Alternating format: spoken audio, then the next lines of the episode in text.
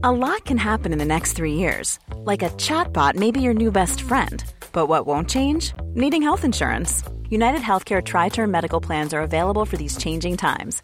Underwritten by Golden Rule Insurance Company, they offer budget friendly, flexible coverage for people who are in between jobs or missed open enrollment. The plans last nearly three years in some states, with access to a nationwide network of doctors and hospitals. So, for whatever tomorrow brings, United Healthcare Tri Term Medical Plans may be for you. Learn more at uh1.com. When you're ready to pop the question, the last thing you want to do is second guess the ring.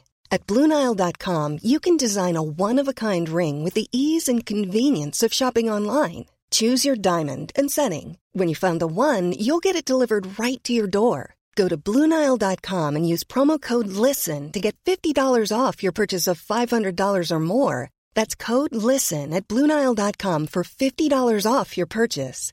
Bluenile.com code LISTEN. Across the UK, online and on DAB. Badass Women's Hour with Harriet Minter, Natalie Campbell, and Emma Sexton on Talk Radio. She'll get you talking.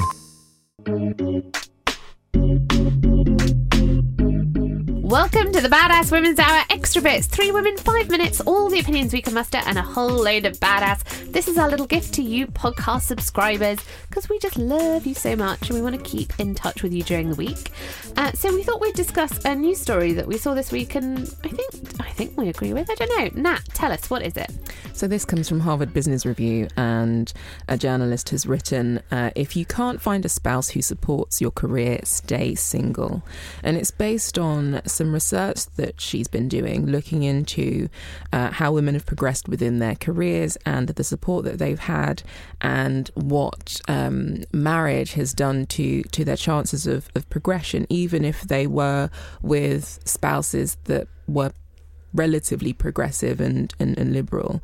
And it got me thinking about you know, how do you, if you are an ambitious person, an ambitious woman, how do you build a relationship that enables you to continue being that ambitious, that enables you to really thrive, as opposed to potentially compromising in a way that you wouldn't if you were single. And I've seen friends do it in relationships. They've said, "Ah, you know, I wanted to do this thing or I've always wanted to go traveling, but he doesn't want to go. So actually, I might not do that thing. And it is, it's rolling around in my mind. I think there's something about the word compromise because actually, when we are in a relationship with somebody else, whether even that's not necessarily a romantic relationship, a business relationship or a close friendship, you, there are compromises involved in it. That's, I think, part of the relationship. But I think it's about knowing what's the compromise that I'm going to look back on in 10 years and think, oh, it would have been nice. And the compromise I'm going to look back on in 10 years and think, ugh, why didn't I do that? And I just don't know. You can never know. You've just got to be in it and hope for the best. There's a bit of research here that, that so a study by uh, Pamela Stone and Meg Lovejoy found that husbands were a key factor in two thirds of women's decisions to quit the workforce, often because the wives had to fill a so-called parenting vacuum. Uh, while the women were almost unanimously described or unanimously described their husbands as supportive, um, they also told of how their husbands refused to alter their own work schedule or increase their participation in caregiving. Mm, I think it's it's really hard if you've got kids. I think, and I just uh, there's just too much emphasis on the uh, the woman being like the main carer for that, and it always just seems to be that they sacrifice their career.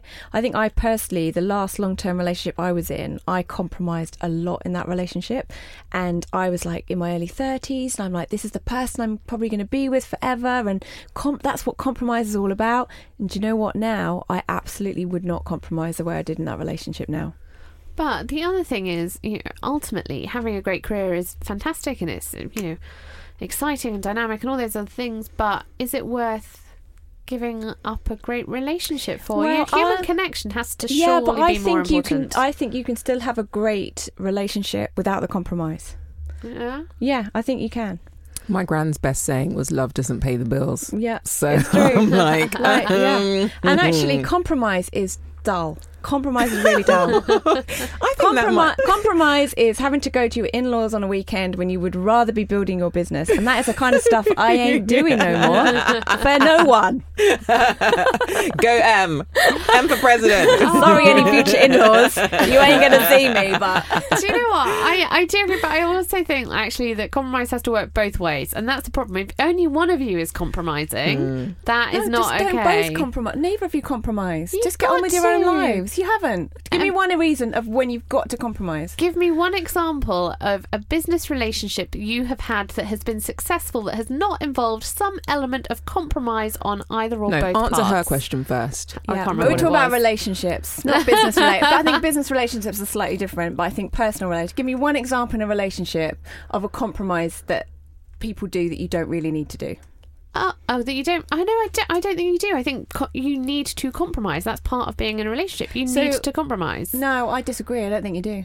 But well, maybe if you both agree on absolutely where you like where you want to go on holiday and you're both desperate to go to Greece, then great, go to I'm Greece. only on this planet But- once. If I want to go, I want to go to Japan for my next big holiday. If I was with somebody who didn't want to go to Japan, I would just go by myself. Yeah, absolutely. And like, hopefully, you would be in a relationship where they would go, "That's great. I'm so excited that you want to go to Japan. I don't, but go have a lovely time and tell me about it when you get back." Yeah, but no, most people would be like, "Oh, well, my partner doesn't want to go there, so I won't go." I think that's a sad way of looking at humanity. But that's compromise. That's compromise because you have like one holiday a year. You want to go to Japan, your partner doesn't, and then you got compromise and you go to I don't know Bognor Regis.